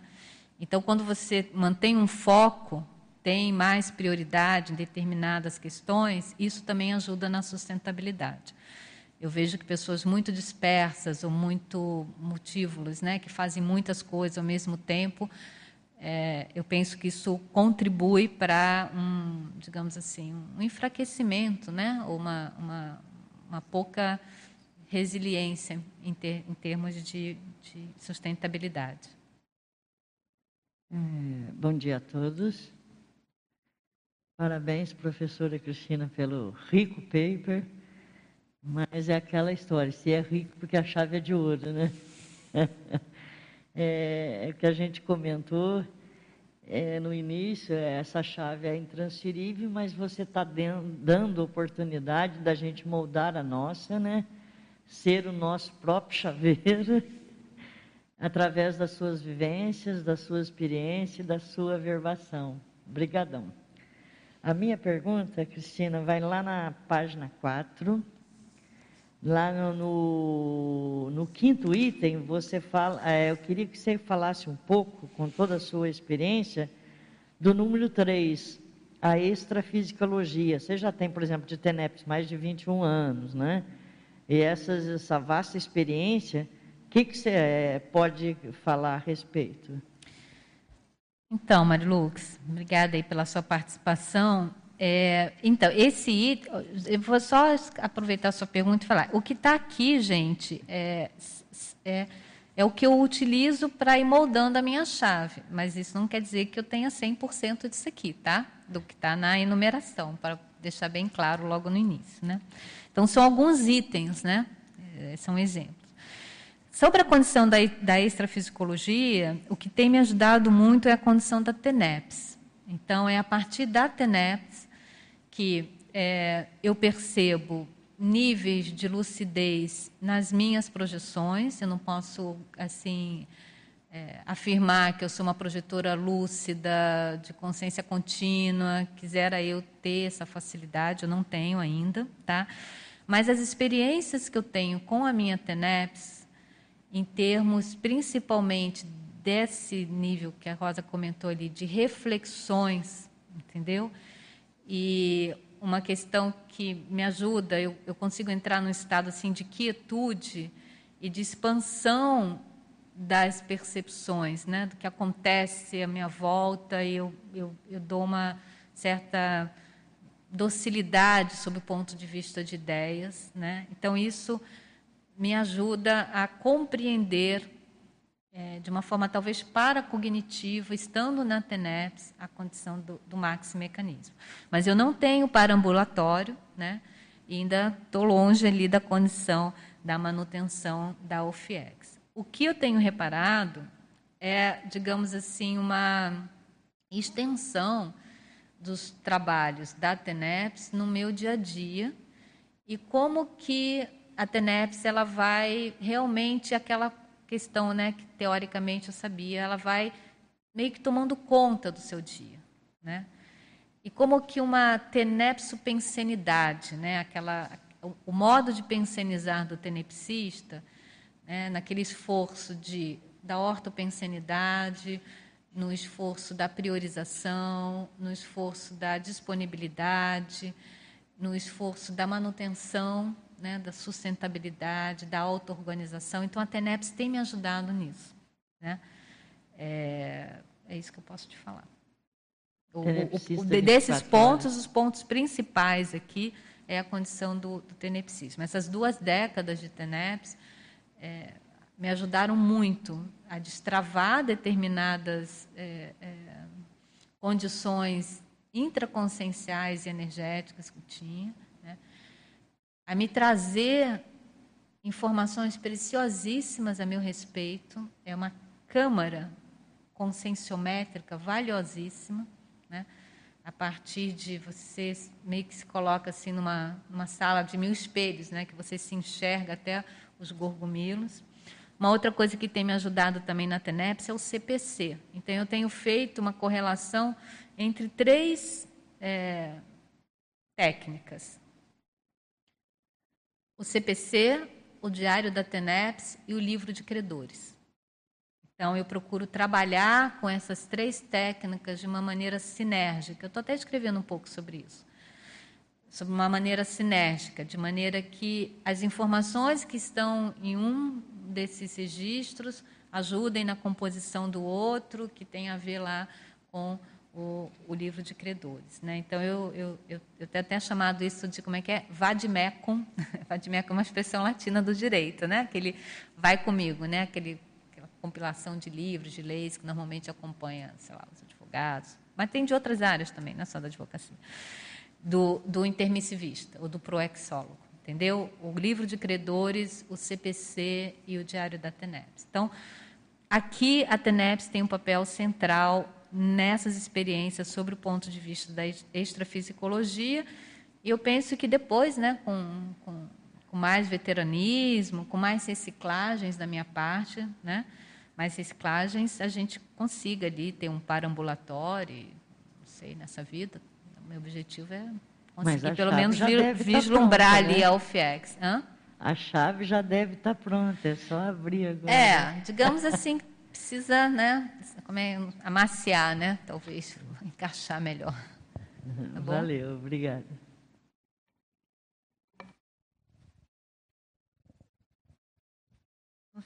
Estava falando. Eu estou lendo a sua frase enfática. E aí, tudo que precisa de alicerçar, descerrar a autodesperticidade, eu acho que eu, pelo menos, reconheço em você.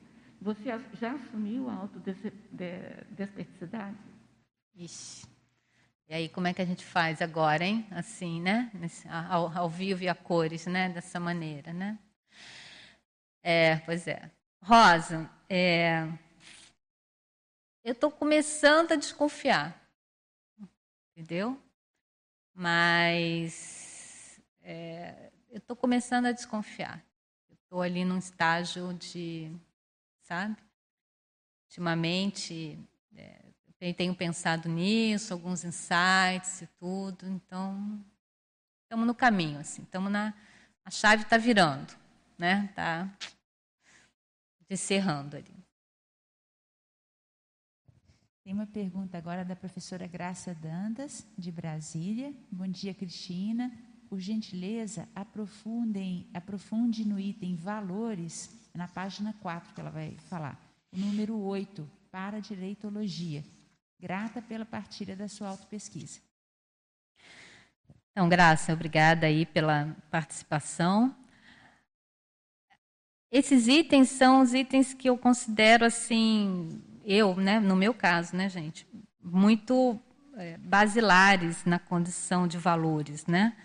Isso sob a abordagem da paradireitologia. Então, esse auto-horta-absolutismo da cosmoética destrutiva, eu vejo que é isso, né? O que não presta, não presta mesmo. Então, você ir cortando, você ir eliminando, né, aquilo que já está anacrônico, que já está obsoleto. E aqui não é só a nível de objetos, né? O antibagulismo, aproveitando aí a professora Kátia Aracaki, as ideias da professora Kátia Aracaki, é o antibagulismo geral, pensênico, isso envolve formas de pensar, crenças, né? Temos crenças dentro da abordagem da psicologia, né? Aquelas crenças que são mais arraigadas, né, na nossa cabeça, sentimentos, né? Você vai abrindo mão de suscetibilidades, de mágoas. Parece chavão falar isso, mas é o meu percurso. Então, você começa a realmente descartar aquilo que na sua concepção, no seu modo de ver, né, e de acordo com as propostas, claro, né, da conscienciologia, já está anacrônico, é antievolutivo. A defesa dos mínimos direitos alheios, acho que, né, sem cair na síndrome do justiceiro, mas você observar, né, não só das consciências, mas dos princípios conscienciais, dos pré-humanos. Então, está atento a isso, seja a nível de posicionamento, seja a nível de postura, seja a nível de escolhas, né? Então, você, nas suas escolhas no dia a dia, desde aquilo que você pensa até chegar no seu comportamento, tem como você... A pessoa, ela advogar, e a palavra correta é essa, né? Você tomar para si, né? Você chamar para si, esse é o sentido da advocacia, você chama para si, essa defesa dos mínimos direitos, né, alheios, dos menores que sejam, né? direito de liberdade, liberdade de pensamento, né? Direito à sua singularidade, à expressão da singularidade, né? O direito a oportunidades, né? E uma maneira de ter, muitas vezes, dessa defesa não é nem necessariamente numa condição ativa, né? Mas, às vezes, em uma posição de omissão superavitária. Então, quando, às vezes, você se omite superavitariamente, também é uma maneira de você defender esses mínimos direitos alheios, porque você não atrapalha, né? Você não impõe, certo? Você não tem a intenção de influenciar ali de acordo com aquilo que se considera melhor, de acordo com a perspectiva, né, pessoal. O exercício dos paradeveres, então isso sempre foi um mote para mim, né? O que é necessário fazer, qual que é a minha responsabilidade aqui, o que eu posso ajudar, né? A lisura, nesse sentido de uma elegância moral, né? Você ter um refinamento moral e com isso você ter princípios, né, dos quais você segue, né? E aqui a boa educação, eu vejo que é o início do princípio de uma lisura. O que é uma boa educação, né, gente? É um bom dia, é uma boa tarde, é um sorriso, é um por favor. São questões básicas, né? É você deixar o ambiente melhor do que quando você encontrou, né? Você poder ajudar as pessoas também nesse sentido. A condição da pontualidade. Tempo é o recurso mais precioso das pessoas hoje em dia, não é o dinheiro. Então, quando você respeita o tempo das pessoas, eu acho que isso é algo bem importante, né? De que forma você respeita o tempo? Sendo pontual com relação às suas tarefas, desafio para mim, estou trabalhando para isso, mas não tomar muito tempo, né, das pessoas, não exigir das pessoas um tempo que para elas é importante e que às vezes a gente, né, determinados motivos, a gente se apropria desse tempo alheio. Renúncias cosmoéticas, abrir mão, né, não naquela ideia do autossacrifício religioso, esperando com isso uma contraparte extrafísica, divina. Às vezes tem um pensamento subjacente nesse sentido, né, de que é isso que vai levar a pessoa à redenção, mas renunciar. Outro dia eu estava assistindo uma tertúlia antiga, intermissão, e aí tem uma, lá do nada, eu não sei exatamente em qual contexto, mas me chamou a atenção, renúncia. Qual que é uma das principais renúncias que a gente tem que começar a fazer? No alimento. Abrir mão do prato gostoso, né? Nem tudo que é bom para a boca é bom para o corpo. Então, dependendo, você vai tendo que fazer, se vê, uma coisa singela, simples, renúncia, né? De algo que você deixa de comer, algo que você gosta. Eu já passei por isso em alguns momentos, né, de reeducação alimentar. Então, fazer renúncias cosmoéticas, né? Renunciar, digamos assim, talvez caprichos, né? A questão da caprichologia. A professora Andréa Almeida falou isso no paper dela aqui, né? Do Epicentrismo em Debate, de como que às vezes a gente fica pegada a determinados caprichos, né? E isso leva a conflitos, tanto internos quanto interconscienciais. A responsabilidade parapsíquica, tem um artigo, inclusive, que fala sobre isso, está aqui na bibliografia, né? O que você faz com o seu parapsiquismo, como que você usa o seu parapsiquismo, se tem contato com pessoas, se tem acesso a informações, né? E como que você amortece, às vezes, determinados impactos que vêm sob o ponto de vista parapsíquico e como que você devolve isso, né, para o cosmos. E uma retidão de caráter, né? E aqui a condição do CPC, novamente, ajuda muito, né? A pessoa ter uma honestidade, em primeiro lugar, consigo mesma, um nível de autenticidade e levar isso para suas relações interconscienciais, né? Tem mais uma pergunta aqui agora, do Wagner, não sei se eu vou pronunciar corretamente, Straticini, e ele é de Sorocaba, em São Paulo, e ele pergunta na página 2, na epígrafe Voluntariologia, entre as 15 atividades enumeradas, Você pode destacar se houve alguma que trouxe maior impacto no exercício da liderança parapsíquica interassistencial ou é o conjunto dos trabalhos? E também, se pode comentar qual ou quais as que demandaram maior esforço pessoal.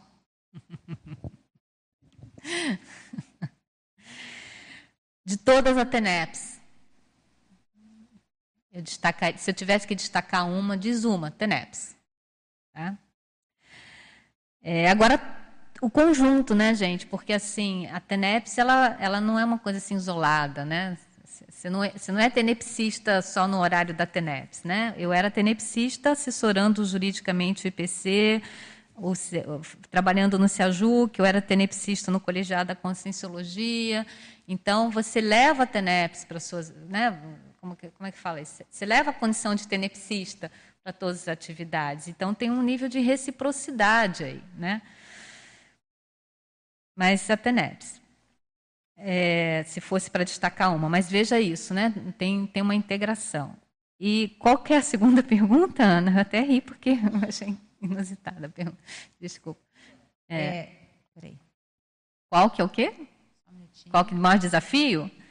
Qual que demandou maior esforço pessoal? Se tem uma ou mais que demandaram maior esforço pessoal. Olha, a TENEPs me demanda esforço no sentido de reciclagem, manter a coerência com o status de tenepsista é desafiante, eu vejo, no meu caso, assim, né? Assim, a coerência raiz, né? Aquela coerência mais próxima mesmo da teática 100%. Eu acho isso é um esforço constante. Agora, o colégio foi uma boa experiência, viu, gente?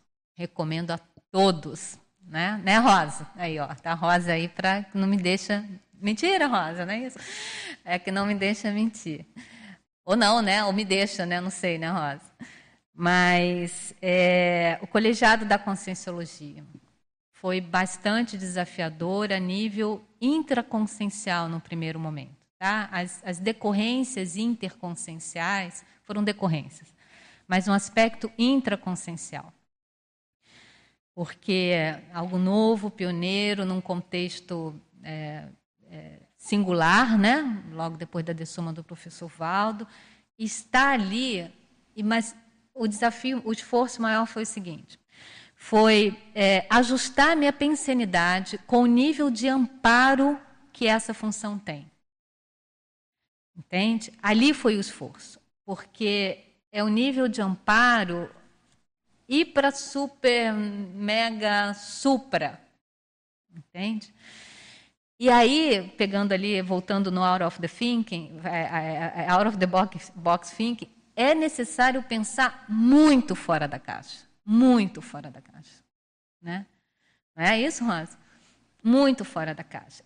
Então, algumas experiências já contribuíram, né? Para me ajustar, mas o desafio maior foi esse, viu, Wagner? Foi ajustar a minha pensenidade para que houvesse mais oportunidade, diminuir, vou falar um termo que tem sido falado muito aqui no Epicentrismo em Debate, diminuir as dificuldades recíprocas do contato com os amparadores de função.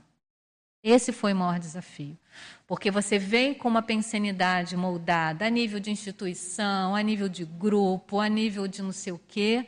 Por isso que o voluntariado exclusivo, às vezes, no colegiado ajuda. Estou falando só da minha experiência aqui, porque aí você também, né, tira ali, digamos assim, atuações, né, que são mais exclusivas, que são mais específicas, para você entrar na condição da generalização do pensamento, de acessar o contexto conscienciológico, conscienciologia, Reurbex, CCCI... Então, diminuir as dificuldades recíprocas do contato, da pensenidade dos amparadores de função, eu tenho bem claro que são de função, esse foi meu maior dificuldade, maior desafio, deu mais trabalho, a moldar a pensenidade disso. E aí, eu vou dizer aqui, o resultado dessa experiência é uma frase que se atribui a alguns autores, mas eu não vou lembrar o nome deles. Uma vez que a mente é expandida, ela nunca mais volta para o estado original. Uma vez que você expande a sua mente, é mais ou menos assim, né? Uma vez que você expande a mente, ela não volta para o estado original. Então, essa experiência no colegiado fez assim, né? E ela está aqui. Tem muito mais para crescer, né? Mas esse foi o maior desafio. Tem mais algumas perguntas, mas eu vou fazer um spoiler aqui, né? Você falou da TENEPS, da importância do esforço pela TENEPS. Em maio, no Epicentrismo em Debate, aguardem, né? O professor Hernani Brito vai defender um paper chamado Monopólio Existencial Tenepsológico. Vou poder aprofundar, o pessoal já começa a pensar aí, né? Tem mais uma pergunta agora do Júnior.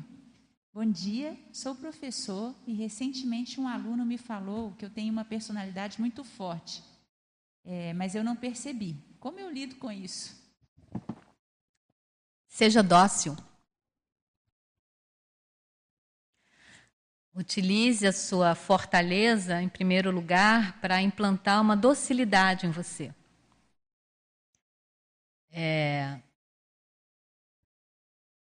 Observe bem, né, se as reivindicações, né,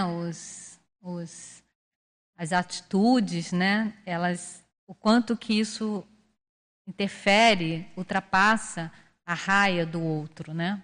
O limite do outro. Eu acho que é uma dica, talvez, uma sugestão que eu possa te dar. Utilize a sua personalidade forte. Eu estou entendendo aqui que é uma personalidade assertiva, de posicionamento, né? Para que você se coloque de uma maneira dócil, de uma maneira educada, de uma maneira harmônica. Precisa de muita força para manter a harmonia, viu? Personalidades fortes são mais fáceis de serem harmônicas, porque a harmonia, né? A imperturbabilidade, né? O estado de equilíbrio necessita de força. Nós estamos num momento muito conturbado desse planeta, nós estamos passando por uma reurbex, né? Então, há um predomínio de uma pensanidade patológica ainda, né? Ainda somos hospital. Então, utilize a sua força para gradativamente você saindo da condição de doente para a condição de assistente, para a condição de docente, né? Isso que uma personalidade forte pode contribuir. Isso merece uma pensata sua, viu, Cris?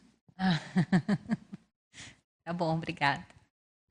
Tem uma outra pergunta aqui do Eduardo Zanella, aqui de Foz também. Professora Cristina, poderia compartilhar sobre o seu desenvolvimento parapsíquico? Além do acoplamentário, o que você sugere? Faça assistência. Faça assistência em tudo que você puder. O acoplamentário ajuda, a dinâmica parapsíquica ajuda, a TENEPS ajuda, mas se coloque em situações de interassistência. Não sei se você estava aqui no início, Eduardo, quando eu falei, né?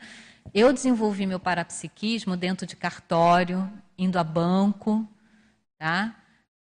Sentadas horas pensando em estatuto social. É uma coisa muito burocrática, né? Fazendo contrato, tá certo? Disponibilizando aquilo que eu tenho de bom. Então você pensa assim, o que, que eu tenho de bom? O que, que eu já, quais são os meus aportes? Não interessa o que, que a Conscienciologia fala. Pensa assim, o que, que eu tenho? O que, que eu sei? Você sabe, com certeza, muita coisa, né? Pega o que você sabe e aí você fala, como que eu posso utilizar o que eu sei?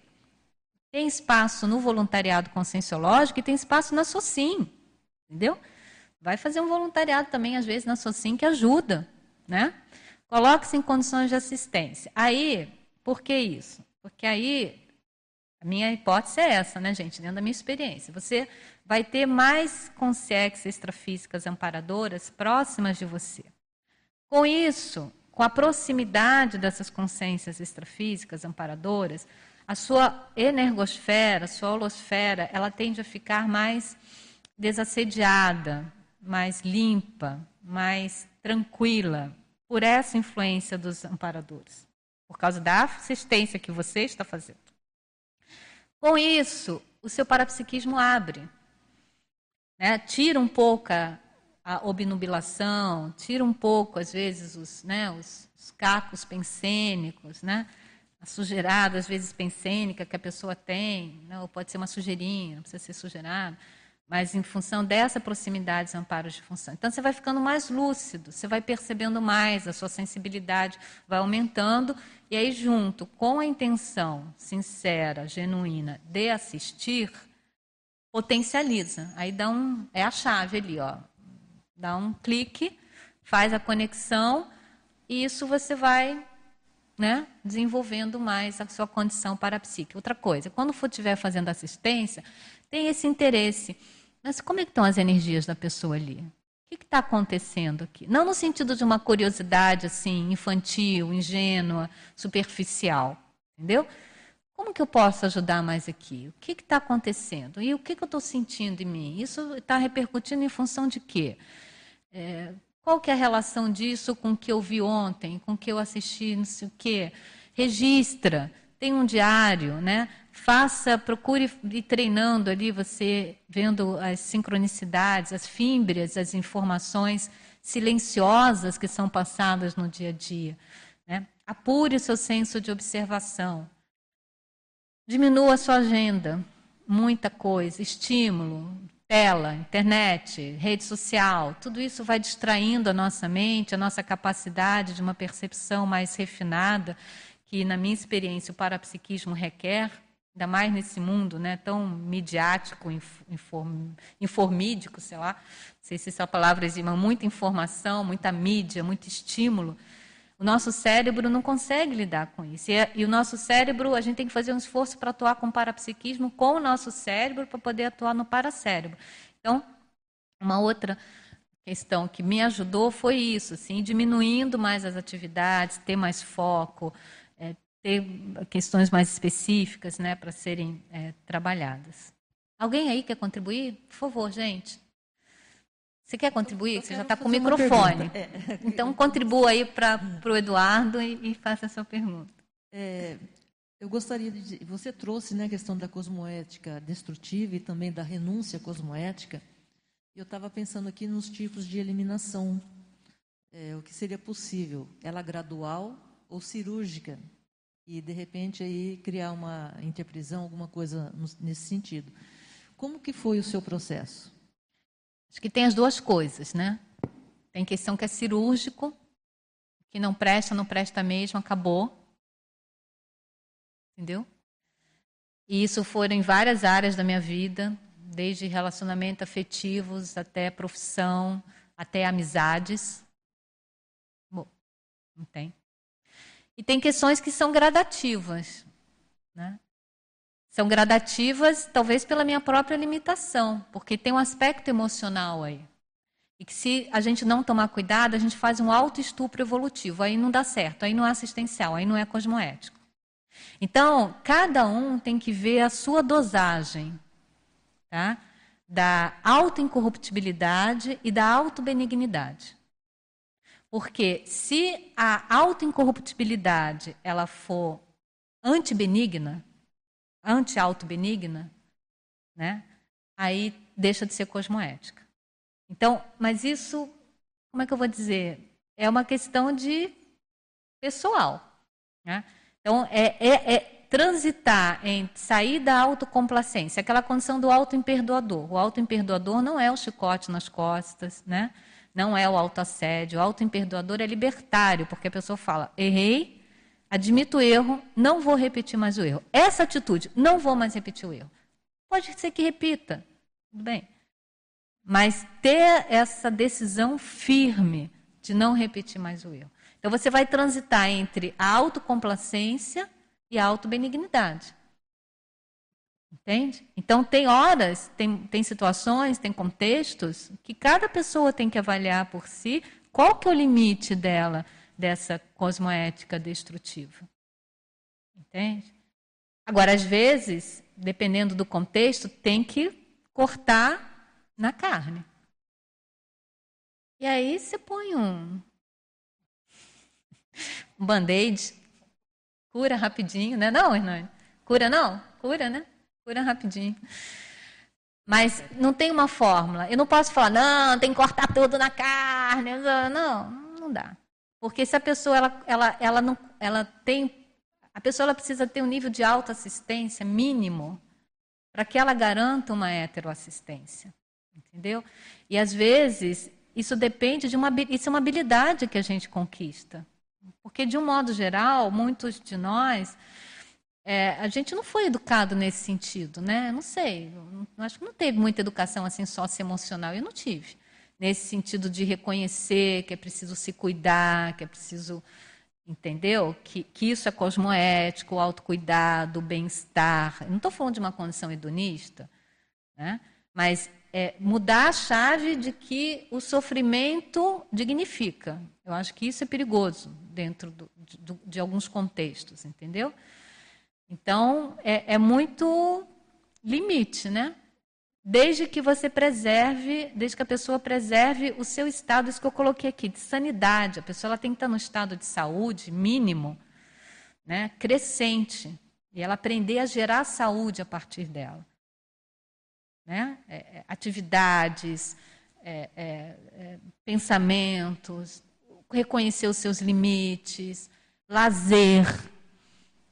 Né? Eu tirei 0 numa... Nossa, pergunta da prova que falava das férias.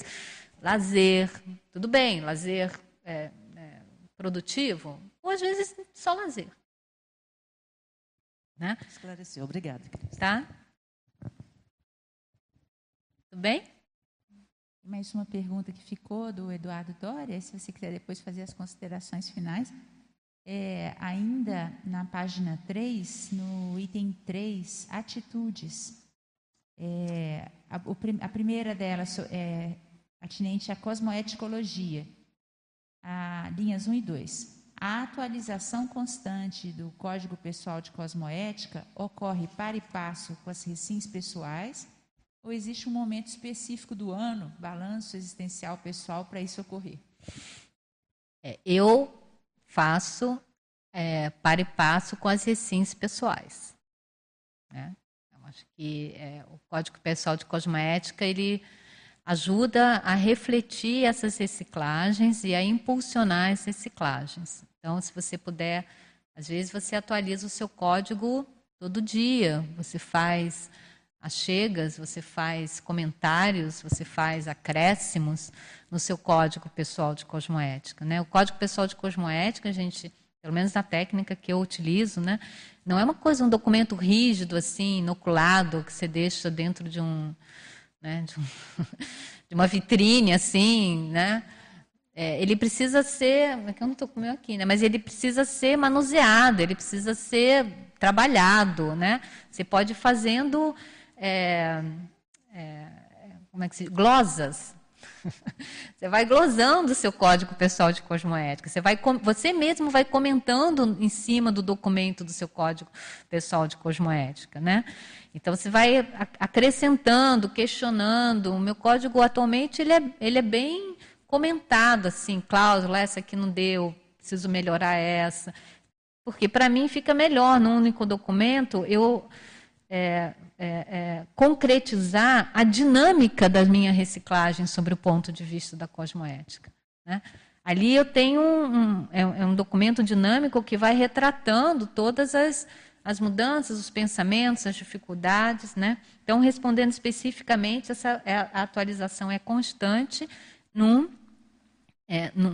de acordo com as reciclagens, com o dia a dia. Nada impede de que, periodicamente, você faça uma parada assim, mais estratégica e faça uma análise mais profunda, né? Considerando o livro de credores, o seu diário de TENEPS, você faça um inventário, né? Então, tem várias técnicas aí, o próprio balanço existencial, né? Os outros balanços, né?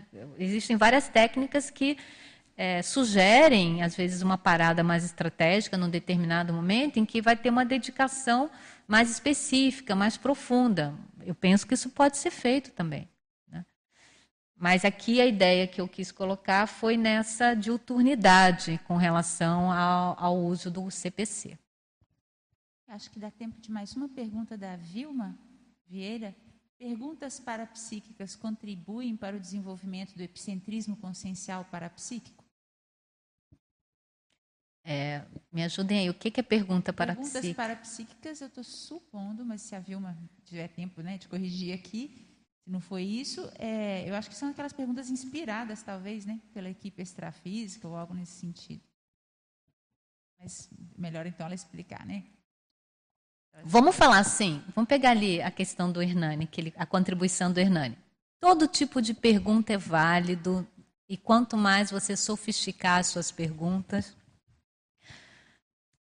eu penso que isso ajuda no desenvolvimento de uma pensanidade mais multidimensional, vamos assim dizer, né? De uma autoconscientização multidimensional.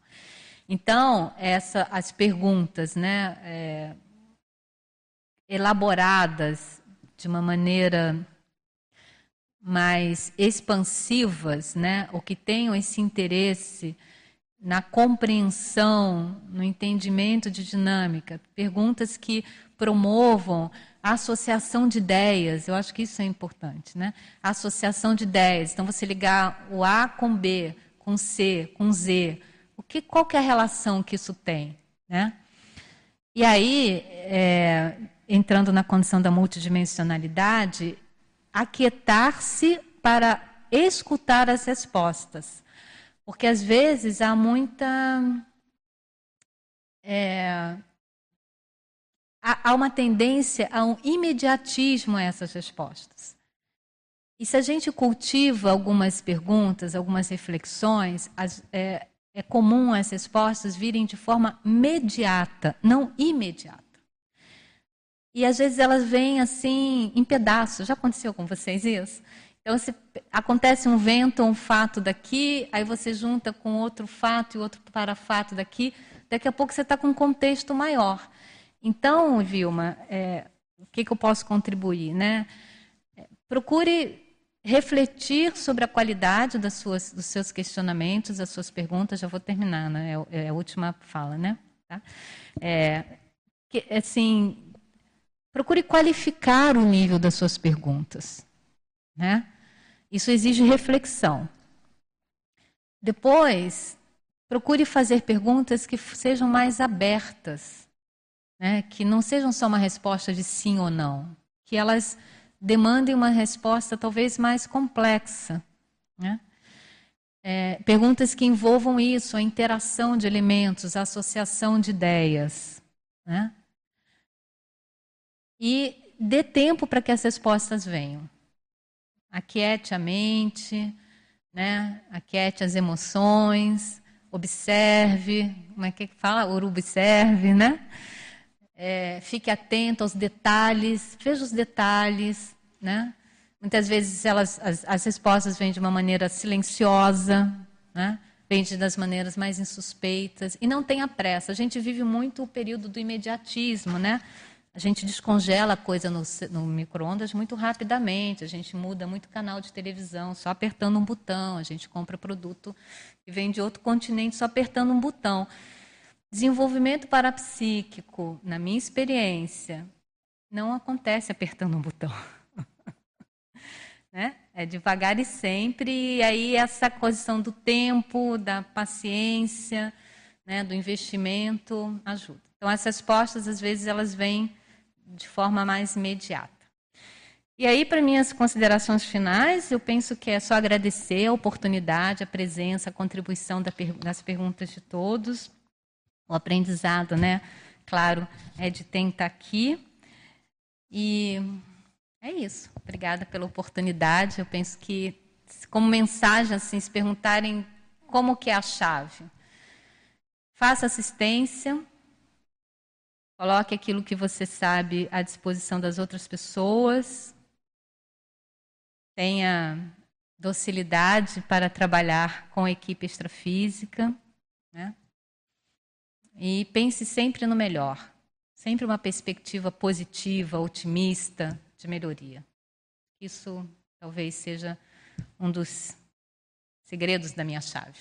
Obrigada a todos. A gente que agradece, professora Cristina, o aprofundamento dos temas, foi muito bacana e vai ser melhor ainda porque você vai voltar esse ano, né?